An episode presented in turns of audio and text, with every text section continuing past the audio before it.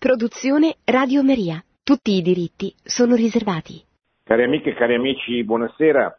Continuiamo e concludiamo questa sera la presentazione del documento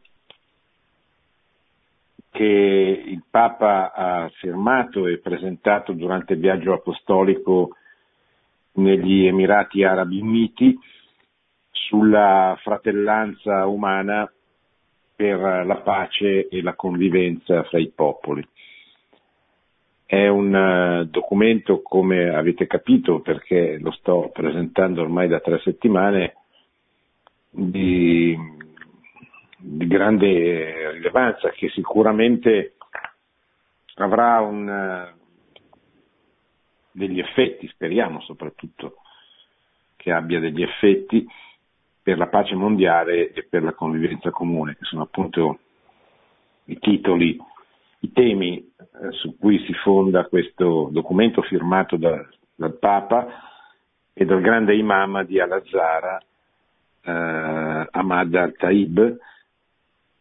Sapete che nell'Islam non esiste una chiesa, un magistero, una gerarchia, quindi sostanzialmente nessuno può dire che parla a nome di tutto l'Islam, perlomeno dell'Islam sunnita, sapete che l'Islam è diviso in queste due grandi famiglie religiose, il 90% sono i sunniti, 10% circa sono i sciiti, ma neppure esiste uno che possa dire di parlare a nome di tutti i sunniti, che sono divisi in diverse scuole e hanno diversi punti di riferimento. Uno dei più importanti è eh, l'imam, il grande imam di Al-Azhar, un'università famosa ed è una, un personaggio, una figura di rilievo. Certamente questo non significherà quindi che questo documento verrà fatto proprio, condiviso, accettato, accolto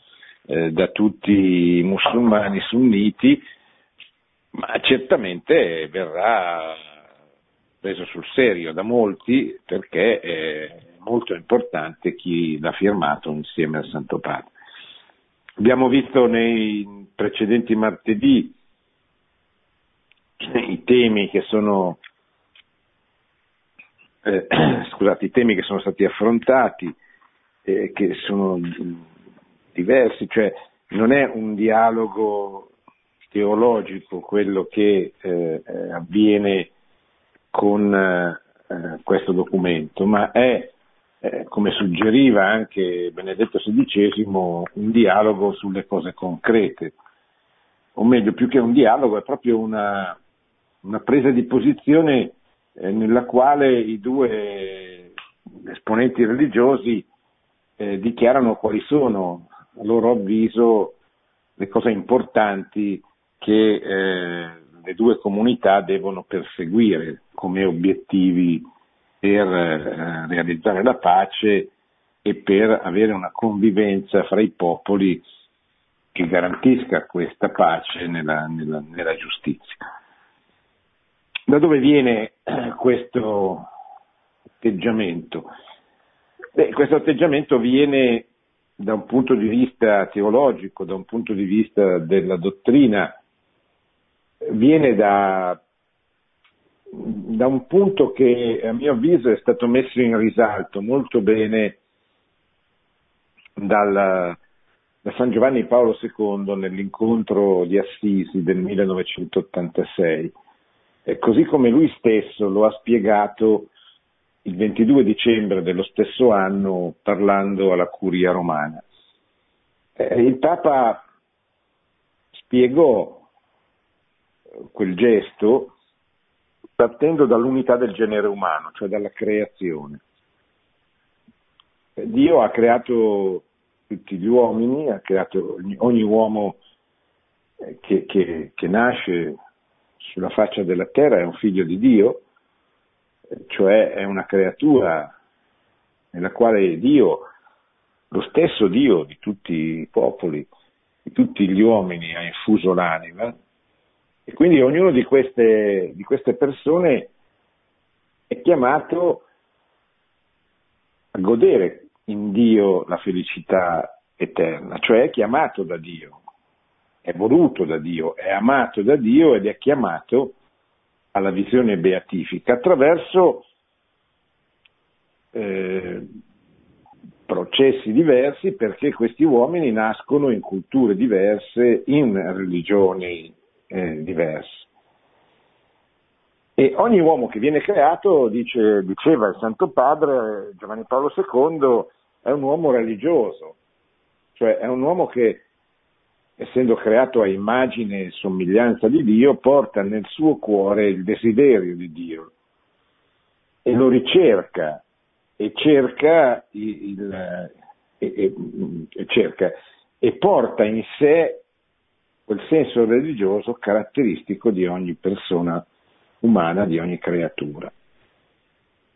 Questo senso religioso ha portato nella storia, fra diversi popoli, gli uomini a cercare Dio in modo diverso, eh, da cui sono nate le diverse religioni e le diverse culture.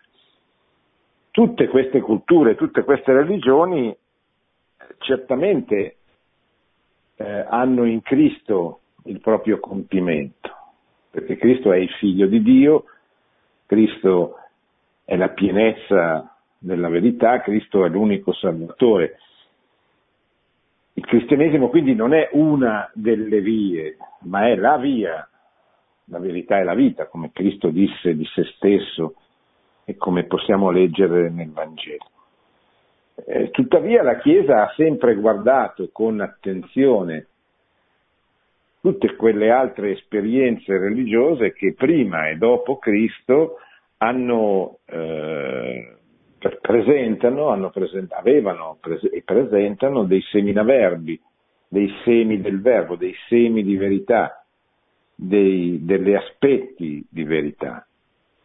E cerca attraverso il dialogo con queste religioni eh, di eh, permettere a tutti i popoli di vivere nella pace, nell'ordine, nella, nell'armonia, nella collaborazione, cioè di non farsi guerre, la guerra, e naturalmente desidera e cerca con modalità eh, rispettose della libertà, che è un diritto sacro di ogni persona, la libertà, in particolare la libertà religiosa, cioè la libertà di cercare la verità religiosa senza avere forzature da parte dello Stato, da parte di nessuna autorità. E la Chiesa cerca, attraverso il dialogo, di mostrare come in Cristo c'è la pienezza della verità.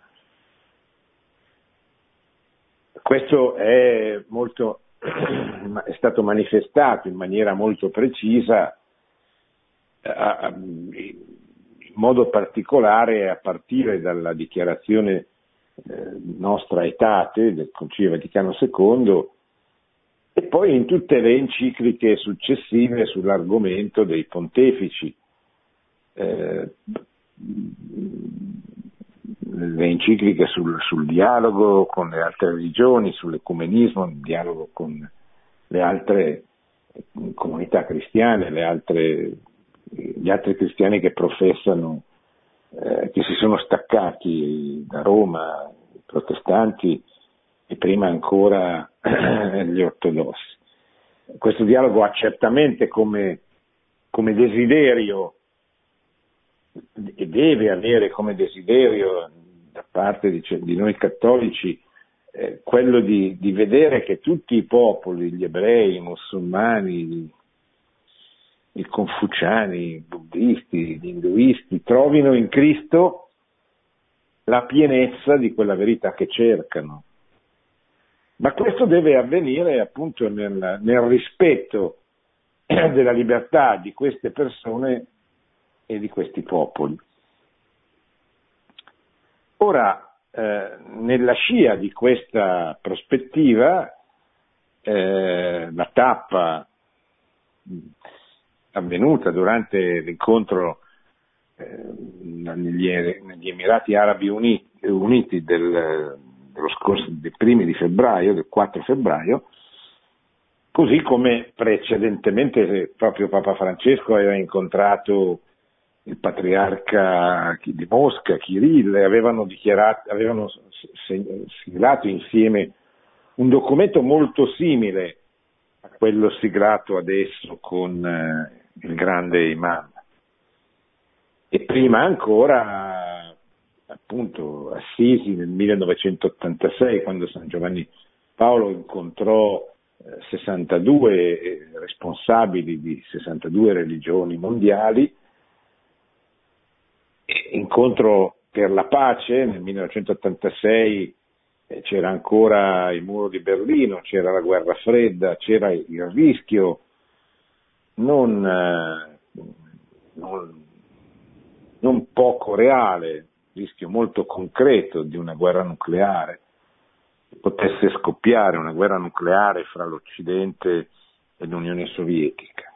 Incontro eh, che si ripeté nel 2002 dopo il grave attentato alle Torri Gemelle del 2001 che segnò un, uh, vertice nella guerra lanciata dal terrorismo eh, contro i paesi occidentali e contro i paesi islamici non allineati con le, pres- con le, pres- con le prospettive ideologiche violente dei terroristi di, di Al-Qaeda e poi dell'ISIS. Anche oggi la guerra è una minaccia molto concreta, come dice Papa Francesco, viviamo dentro una, una guerra a pezzi e non c'è la guerra come poteva esserci dal 39 al 45, dal 14 al 18, ma ci sono tante piccole guerre che producono tanti piccoli danni che però tutti messi insieme eh, diventano un grande danno. Bene, quindi la, la Chiesa persegue questo obiettivo, cioè cercare gli elementi positivi che esistono nelle altre religioni come punto di partenza di un dialogo, di un rapporto, di un'amicizia che può far solo bene all'umanità e può, se Dio vuole, anche aiutare le persone con cui questo dialogo avviene a vedere in Cristo la pienezza della verità. Perché lo dico questo? Perché è evidente che di fronte a gesti come quello di Papa Francesco ci sono due possibili errori che purtroppo vengono praticati da molti, da molti insomma, da un numero non piccolissimo di cattolici. Ci sono quelli che vedono nel, in questo dialogo un pericolo per l'identità della fede cattolica eh, che lo considerano un cedimento dottrinale e politico e che non accettano sostanzialmente, che lo dicano o meno, eh, che eh, la Chiesa riconosca la positività delle altre religioni, che sono dei passi avanti rispetto all'ateismo, rispetto al materialismo, rispetto all'assenza di religiosità. Cioè la religiosità naturale è una virtù, è una virtù che c'è, c'è diffusissima in tutte le civiltà eh, precedenti Cristo, che erano tutte civiltà a loro modo religiose, anche se potevano e di fatto eh, prevedevano degli abusi anche gravissimi in nome della religione. Pensate agli azzeti che sacrificavano eh, uomini, donne, bambini. E questa era una cosa abominevole che venne giustamente impedita anche con la forza dagli spagnoli che entrarono nell'America Latina. Ma quell'esercizio della forza era legittima per difendere i bambini innocenti che venivano sacrificati, non per impedire la libertà religiosa di quei popoli che sbagliavano gravemente compiendo questi assassini, ma non, non sbagliavano nell'essere religiosi, cioè nel volere manifestare pubblicamente la loro religiosità, anche se purtroppo questo avveniva in un contesto di, violenza inaudita. Quindi eh, c'è sempre un aspetto positivo nella professione della religione. Purtroppo in molte religioni, cioè molte, in alcune religioni, questa, questi gesti che esprimono la religiosità di quel popolo vengono compiuti con eh, delle profonde ingiustizie. In questo caso profondissime, ma non sono tutte così, grazie a Dio. Allora questa posizione è una posizione che non vede, come invece la Chiesa insegna, la positività, che non significa non vedere la negatività, ci sono, eh, ma questo Benedetto XVI lo ha ricordato spesso, ci sono eh, dei gesti contro la verità e contro la giustizia che vengono praticati in nome della religione. Questo documento lo riconosce per esempio quando parla del terrorismo. Cioè, è chiaro che i terroristi islamici usano l'Islam per imporre con la violenza la loro ideologia, eh, però lo usano e, e, e, bisogna denunciare come fa il documento l'abuso di questa religione, o l'uso improprio, l'uso violento, l'uso comunque contro la giustizia della, della religione. Vi è poi l'altra posizione, direi purtroppo più diffusa, che vede invece nella religione, eh, cioè in tutte le religioni una sorta di, di uguaglianza, cioè che non capisce che Cristo è l'unico salvatore del mondo. A queste persone bisogna eh, aiutarle a capire, aiutando, a leggere aiutandole a leggere per esempio la dichiarazione Dominus Iesus nel 2000 della Congregazione per la della Fede che parla, che ricorda così che Cristo è l'unico salvatore del mondo, che in Cristo c'è la pienezza della salvezza, c'è la pienezza della verità. Naturalmente bisogna essere molto attenti, delicati nel, nell'affermare questo, che per noi è scontato ma non lo è per chi viene da un'altra storia, da un'altra religione, da un'altra cultura. E quindi eh, anche l'apostolato, la missionarietà prevede eh, molta delicatezza, molto rispetto, molto amore per queste persone, proprio nella misura in cui vogliamo anche la conversione o l'arrivo alla pienezza della verità di una persona, eh, contemporaneamente, proprio perché desideriamo veramente il bene di quella persona, dobbiamo accostarci a quella persona con tanto rispetto e con tanta delicatezza. Non va aggredita, l'apostolato non è un'aggressione, l'apostolato è la testimonianza di una verità che non è nostra, che non è prodotta da noi e prevede e deve prevedere soprattutto un grande amore, un grande volere il bene di quella persona, la quale deve sentirsi amata, deve sentirsi, eh, diciamo così, oggetto di un'attenzione che non è un'attenzione umana, ma è un'attenzione per il suo bene, per il suo, soprattutto per la sua felicità eterna. Ma vediamo quest'ultima parte che eh, ci manca e che ha come tema anzitutto il senso religioso. No? Il senso religioso è un celebre libro, è il titolo di un celebre corso, cioè un insieme di percorsi, quindi di libri del fondatore di Comunione e Liberazione, Monsignore Luigi Giossani, ma è anche eh, un dato di ogni creatura, come dicevo prima. Cioè, ogni creatura è eh, creata a immagine e somiglianza di Dio, quindi porta dentro di sé questo senso religioso.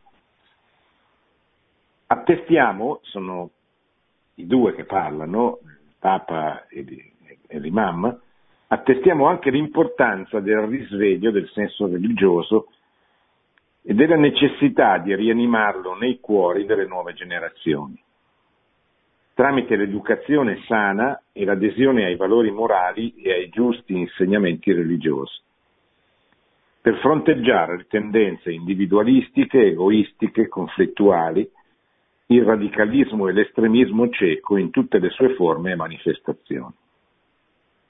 Ecco, è importante, è pieno di contenuti questo punto, senso religioso che deve essere rianimato soprattutto nei giovani. Come? L'educazione, l'educazione sana, cioè l'educazione alla verità, l'educazione all'amore, cioè l'educazione a quei valori morali e ai giusti insegnamenti religiosi. Contro che cosa? Per far fronte a che cosa? E Papa e mamma fanno riferimento a cose molto precise, le tendenze individualistiche, cioè non riconoscerci più come parte di una comunità, come animali sociali, come esseri che condividono con, con altre persone eh, la, la, la, vita, la vita sociale. No? E non sto parlando solo di famiglie, ma anche proprio di, di comunità. Noi siamo parte di tante comunità. La prima è la famiglia, dalla quale usciamo, nella quale viviamo, della famiglia che stiamo o che andiamo a costituire. Ma siamo parte anche di una comunità territoriale, di una comunità nazionale, di una comunità mondiale. Allora tutte queste comunità, tutte queste comunioni, diciamo così,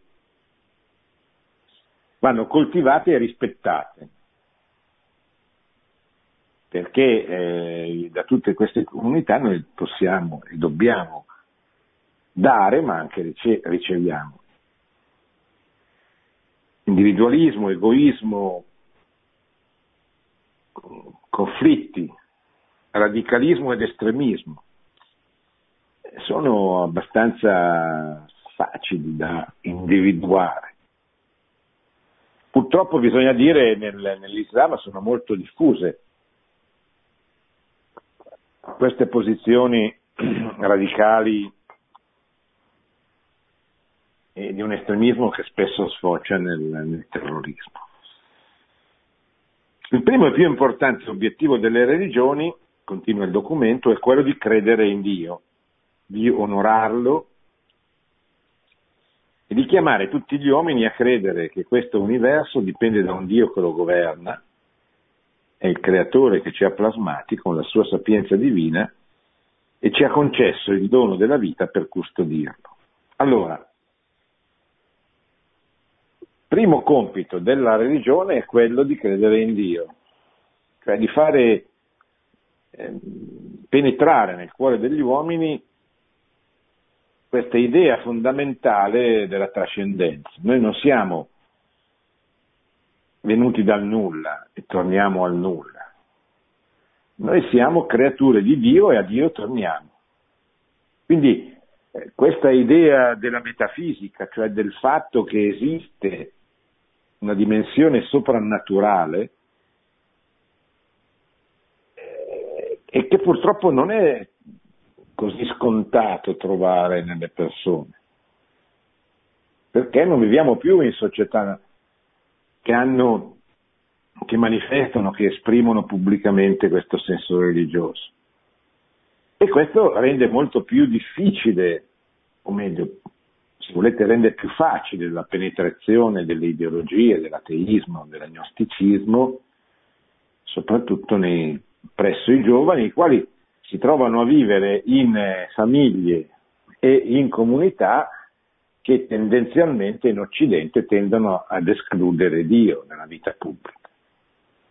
Ecco, per esempio nell'Islam avviene il contrario, cioè avviene una strumentalizzazione della religione ad uso politico, a volte anche a uso militare, per imporre quella che nell'Islam viene chiamata la Sharia, cioè la legge islamica, per imporla a tutti che siano o non siano musulmani. Forme analoghe di fondamentalismo esistono anche, eh, seppur in maniera non così evidente, ma esistono anche in altre religioni.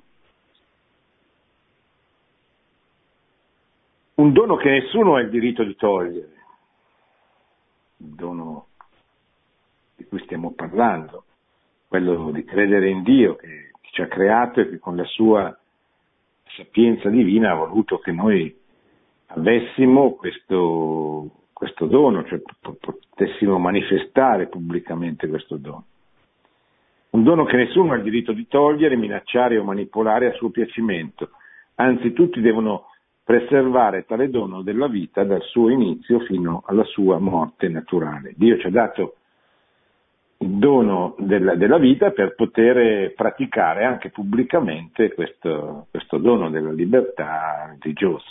Perciò condanniamo tutte le pratiche che minacciano la vita, come i genocidi, gli atti terroristici, gli spostamenti forzati, il traffico di organi umani, l'aborto, l'eutanasia e le politiche che sostengono tutto questo. Anche qui molto importante questa alleanza che già ci fu alla conferenza dell'ONU al Cairo nel 1994 fra i governi dei paesi islamici e la Santa Sede nel difendere il diritto alla vita e quindi nell'impedire o cercare di impedire che il diritto alla salute riproduttiva, cioè il diritto all'aborto, entrasse dentro nei programmi dei governi, cosa che purtroppo era già avvenuta e continuerà ad avvenire successivamente quasi tutti i paesi occidentali, e molto meno in quelli islamici, e di fronte a questo tentativo portato durante questa conferenza importante internazionale dell'ONU, i paesi islamici e la Santa Sede si allearono a far fronte a questo, questa pressione, diciamo così. Altresì dichiariamo fermamente che le religioni non incitano mai alla guerra e non sollecitano sentimenti di odio, ostilità, estremismo, né invitano alla violenza o allo sporgimento di sangue. Questo è particolarmente evidente e manifesto nel, nel Vangelo, nei Vangeli se volete. Eh, forse è un po' più complicato trovarlo, lo si trovano diverse controindicazioni nel, nel Corano, nell'Islam, certamente anche nella Sacra Scrittura, nell'Antico Testamento ci sono episodi problematici da questo punto di vista, che però ci aiutano a capire come la rivelazione, voi sapete che la caratteristica fondamentale del cristianesimo è che lo distingue da tutte le altre religioni è che il cristianesimo non è una religione di fatto, ma è l'adesione della persona a Dio che si rivela nella storia, facendosi uomo, addirittura incarnandosi in Cristo.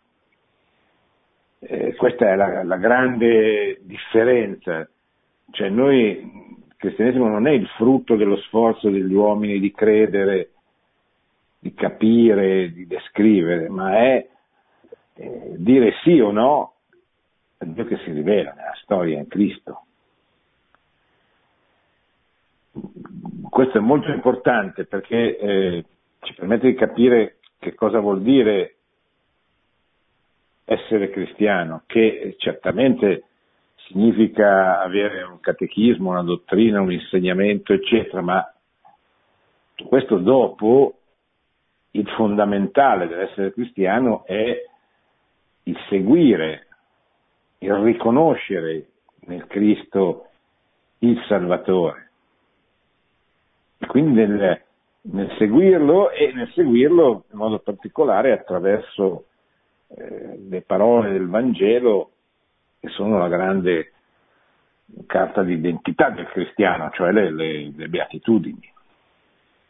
che noi spesso siamo un po' tentati di dimenticare, di mettere da parte, ma le beatitudini sono, se volete, proprio l'essenza del nostro essere cristiani, la sua specificità, eh, questa idea sconvolgente che Cristo porta in culture lontanissime, che tutti gli uomini, che ogni uomo in quanto creatura di Dio è voluto da Dio a sua immagine e somiglianza ed è portatore di diritti che gli devono essere riconosciuti, non gli devono essere regalati o donati, ma gli devono essere riconosciuti e devono essere protetti dalle forze dello Stato, da, da chi ha il potere di farlo, da qualsiasi altra violazione, da qualsiasi possibile violazione.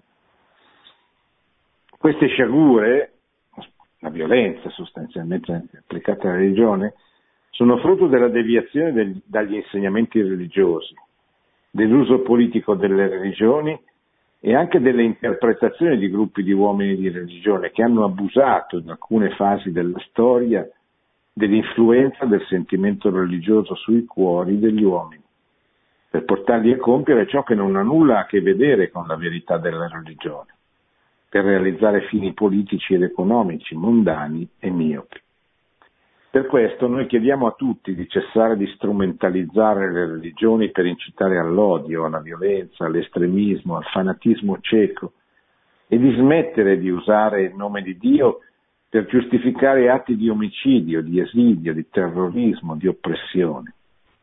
Lo chiediamo per la nostra fede comune in Dio, che non ha creato gli uomini per essere uccisi o per scontrarsi tra di loro, e neppure per essere torturati o umiliati nella loro vita e nella loro esistenza. Infatti Dio, l'Onnipotente, non ha bisogno di essere difeso da nessuno e non vuole che il suo nome venga usato per terrorizzare la gente.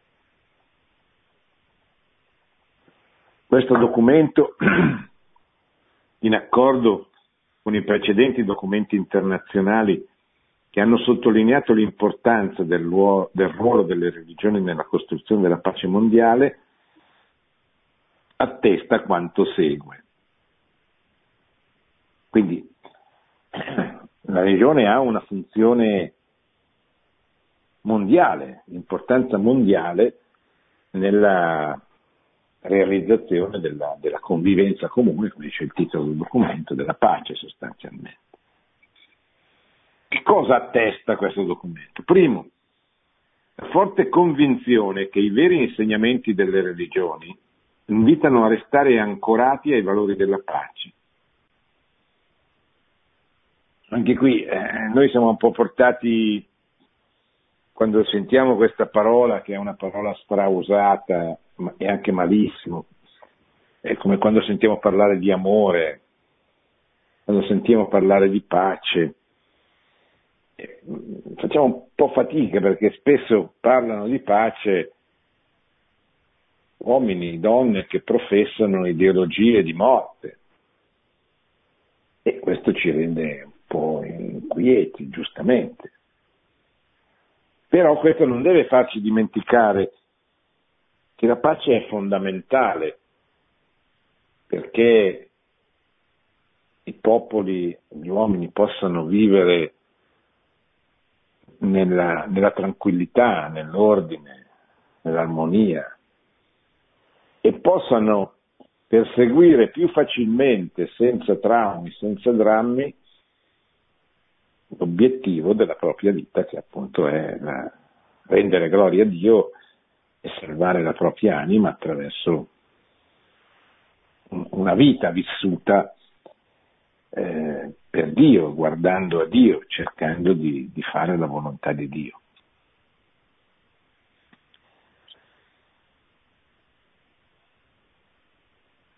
a sostenere i valori della reciproca conoscenza, della fratellanza umana, della convivenza comune, a ristabilire la saggezza, la giustizia e la carità, risvegliare il senso della religiosità tra i giovani, per difendere le nuove generazioni dal dominio del pensiero materialistico, che si manifesta in tanti modi diversi, ma che sempre materialismo è. Dal pericolo delle politiche dell'avidità, del, dell'avidità del guadagno smodato e dell'indifferenza, basate sulla legge della forza e non sulla forza della legge. La libertà, quindi adesso abbiamo parlato della pace, della giustizia. La libertà è un diritto di ogni persona, ciascuno gode della libertà di credo, di pensiero, di espressione, di azione. La libertà non è una concessione gentile dello Stato. La libertà è un diritto personale che ogni persona che nasce ha, perché gli viene data da Dio, non perché gli viene concessa da uno Stato. La libertà è un diritto di ogni persona, ciascuno gode della libertà di credo, di pensiero, di espressione, di azione.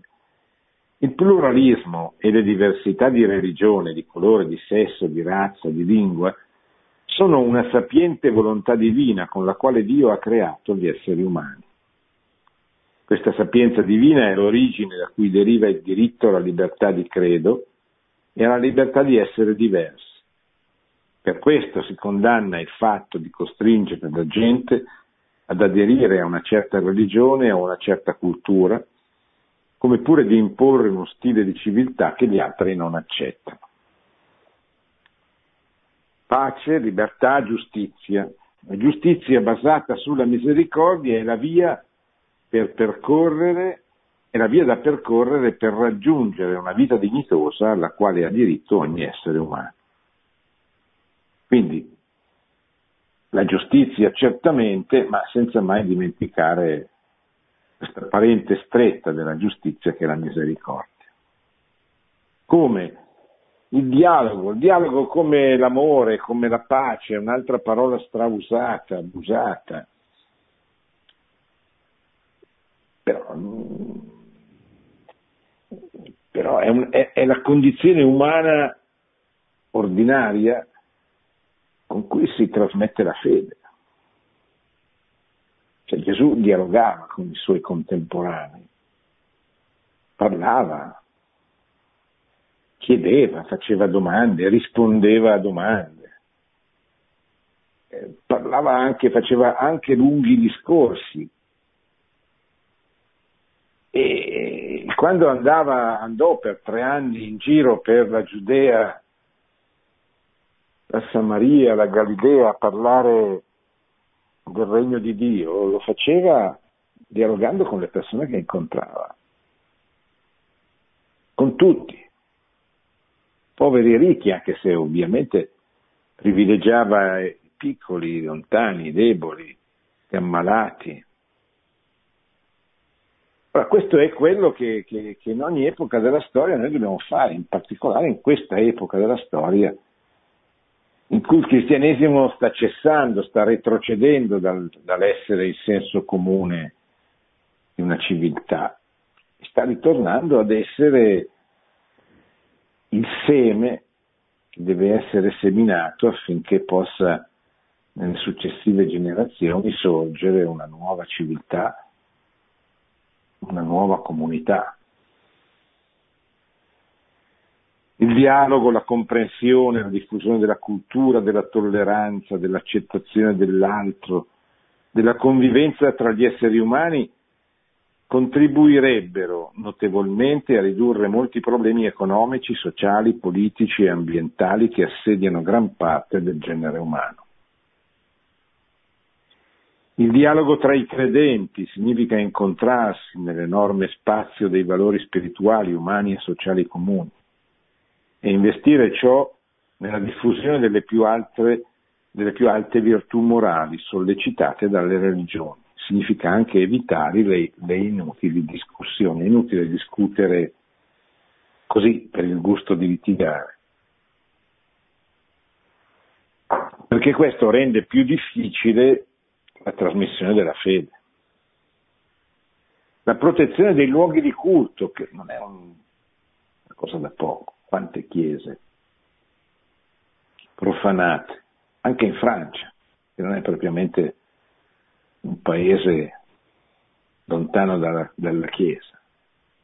La Francia che era la figlia primogenita della Chiesa, quella che per prima abbracciò la fede e oggi purtroppo è messa male e ha bisogno come il pane di una seconda, di una nuova evangelizzazione, cioè di una nuova semina del Vangelo.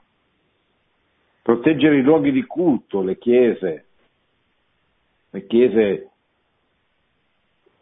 che da noi si svuotano o comunque non sono pienissime, e che però mancano in tanti paesi dell'Africa, per esempio è un continente dove il cristianesimo sta crescendo, è diventato ormai la religione di maggioranza relativa in tanti paesi.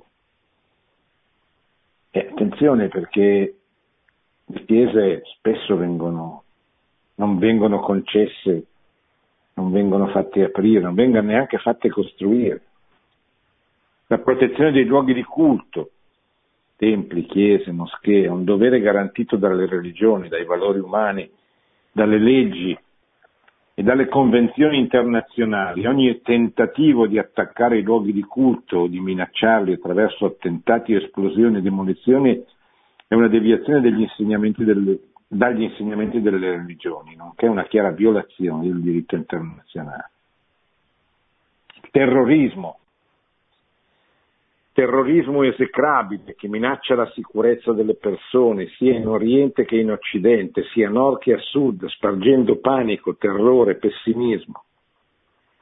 Questo terrorismo non è dovuto alla religione, anche se i terroristi la strumentalizzano, ma è dovuto alle accumulate interpretazioni errate dei testi religiosi, alle politiche di fame, di povertà, di ingiustizia, di oppressione, di arroganza per questo è necessario interrompere il sostegno ai movimenti terroristici. Chi li finanzia e perché?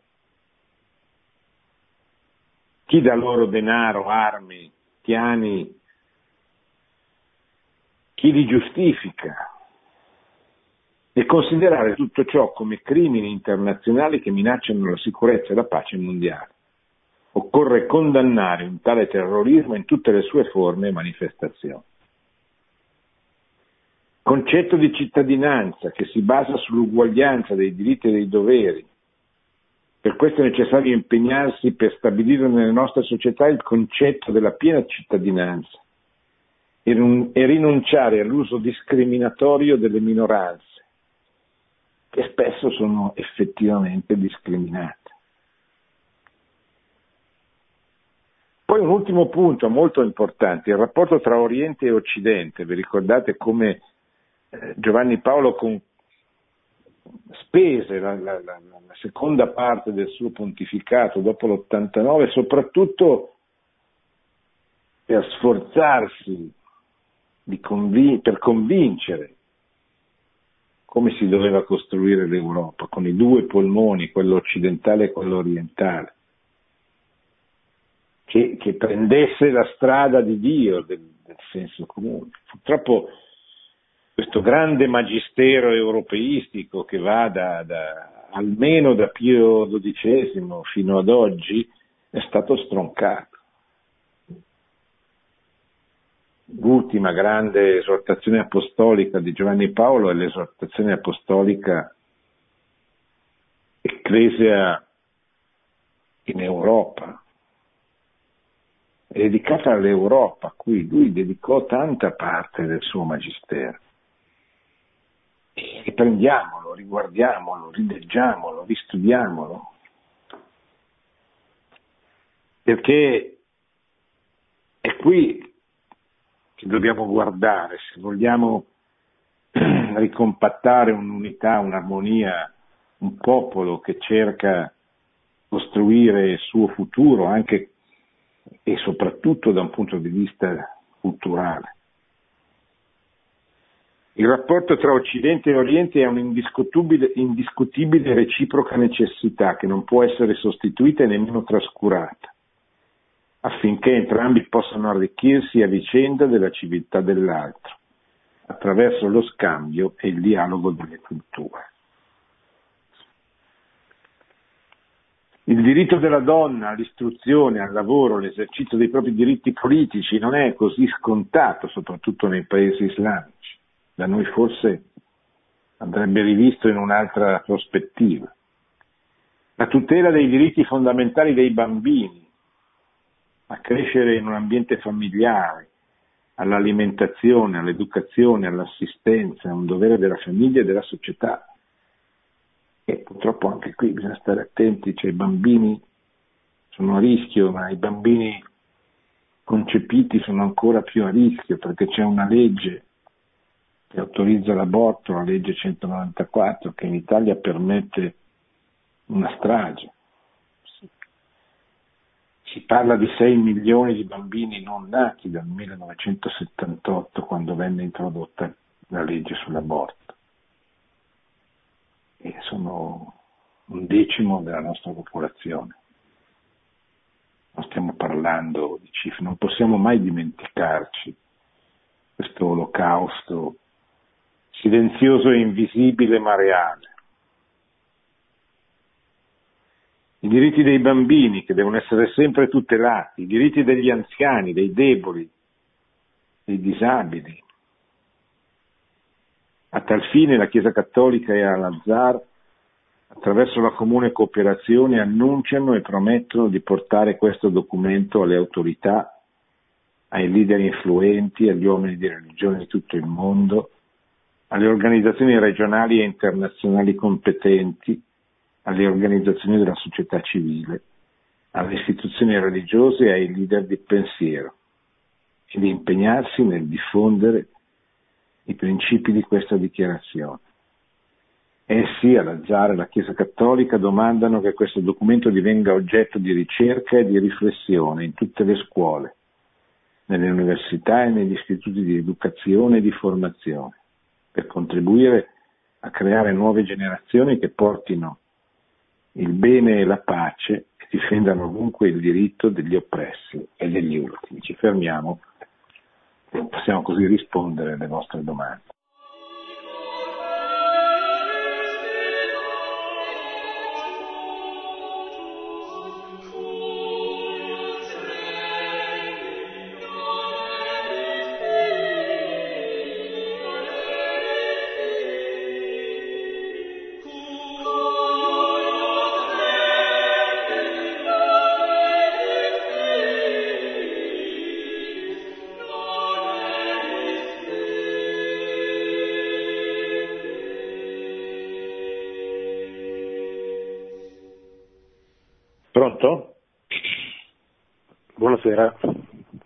Buonasera.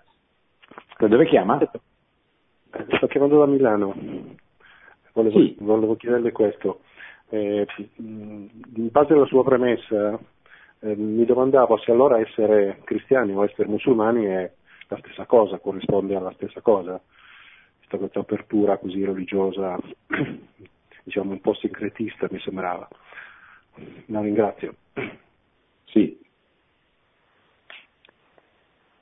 Beh, no, eh, direi che sia il documento sia tutto il magistero della Chiesa è molto eh, preciso sul punto, cioè non bisogna tacere le differenze che esistono e che sono evidenti, bisogna rispettarle.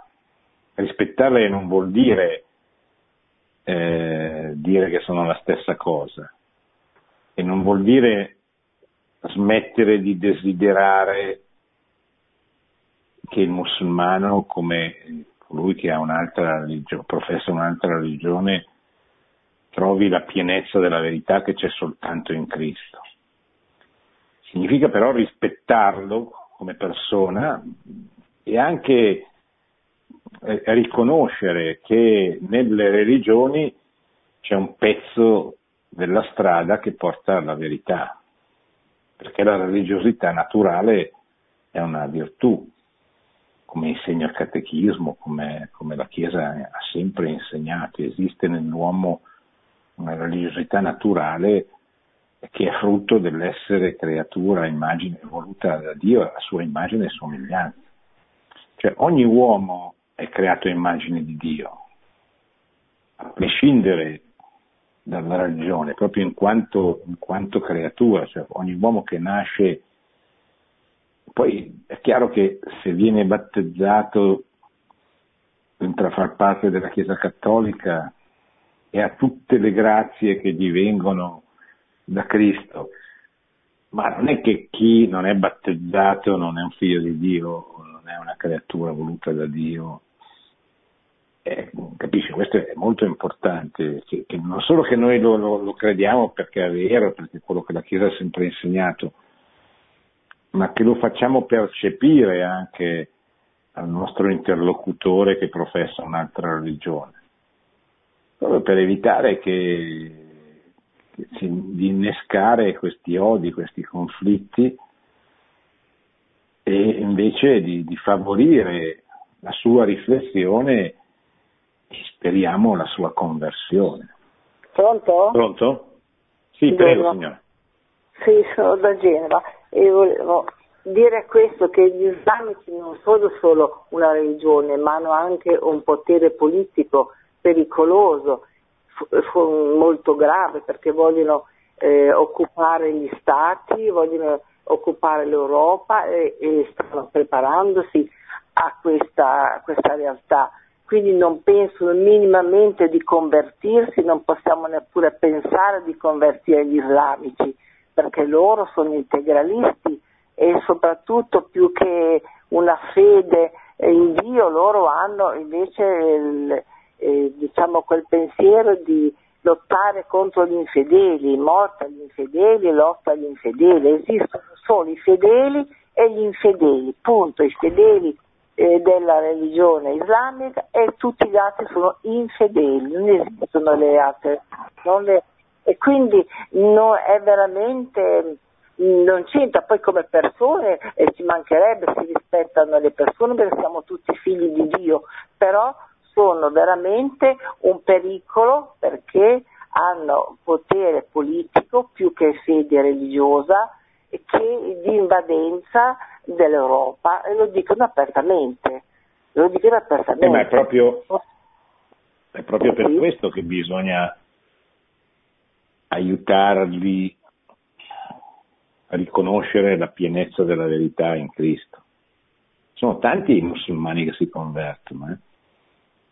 non è assolutamente vero che non, non, non, si possono convertire. Pensi a quanti musulmani si sono convertiti nel corso della storia. Io stesso sono, sono, di batte, sono padrino di battesimo di un musulmano che pensi si è convertito ascoltando Radio Maria una ventina, una quindicina di anni fa. E piano piano è arrivato come è arrivato alla fede. E quindi non è, non è vero, ci mancherebbe, sarebbe come negare che Cristo possa avere il potere di, di di entrare nel cuore di un musulmano, ci mancherebbe. Bisogna sper- sper- sperare, pregare perché questo avvenga e naturalmente bisogna farlo con molto rispetto, con molta attenzione, consapevoli del pericolo, dei pericoli che lei ha giustamente sottolineato, ma è proprio in, in ragione di questi pericoli che, che ancora più eh, bisogna intensificare il nostro desiderio, le nostre preghiere perché capiscano, vedano la verità e l'abbracciano. Pronto? Professore? Pronto? Prego, ecco, Eccola. volevo chiederle... Eh... Da dove chiama signora?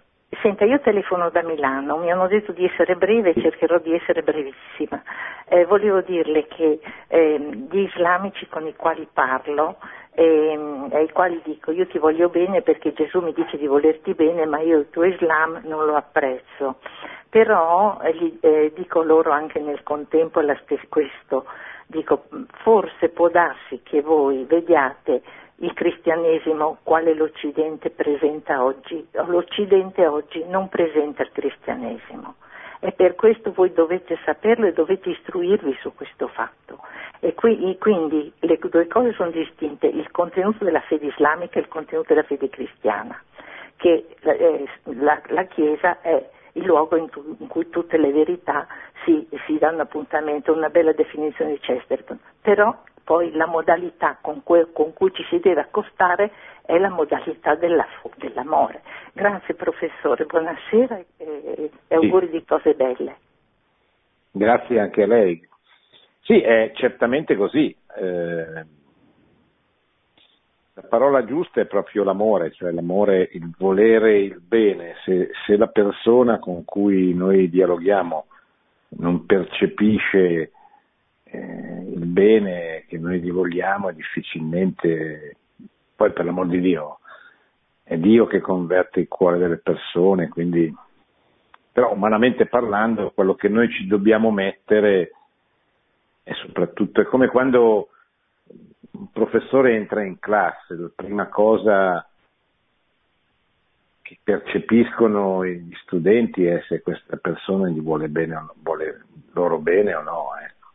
Poi certo, poi ci vuole, ci vuole, la cultura, ci vuole la scienza, ci vuole la competenza, eh, ci vogliono, non bisogna quindi ci vuole la conoscenza dell'Islam per far vedere le contraddizioni, eccetera, ci vuole la conoscenza del cristianesimo su cui siamo molto deficitari perché lo conosciamo molto poco. E... Però ci vuole l'amore, perché senza l'amore, senza il volere il bene, questa persona rischia, rischiamo di innestare dei litigi, non delle, eh, un dialogo vero e proprio che tenda alla, alla, alla verità. Bene, cari amici, abbiamo concluso questa sera la lettura del, del, documento sulla fratellanza umana per la pace e la convivenza tra i popoli che Papa ha siglato ad, a, negli Emirati Arabi insieme al grande imam di Al-Azhar, dell'Università di Al-Azhar. Speriamo che questo possa eh, aiutare anche tutti gli ascoltatori e anche tutti noi a capire la portata di questo gesto e soprattutto di questa direzione missionaria il Papa si sforza di, di dare alla Chiesa, seguendo esempio di tutti i suoi predecessori. Cioè noi dobbiamo rispettare tutte le religioni con le quali entriamo in contatto e le persone che le professano, ma non dobbiamo mai cessare di desiderare nel nostro cuore di essere capaci di presentare loro attraverso la nostra vita, ma anche attraverso le argomentazioni, anche attraverso la parola, il ragionamento, Cristo che è la pienezza della verità, per cui anche loro possano, partendo da dove sono, che è comunque qualche cosa, arrivare a riconoscere in Cristo il Salvatore e colui che può dare veramente la felicità ad ogni uomo che proviene dalla sua esperienza religiosa che sono molto diverse nel mondo. Grazie, buona serata, buonanotte e buona settimana a tutti. Produzione Radio Maria. Tutti i diritti sono riservati.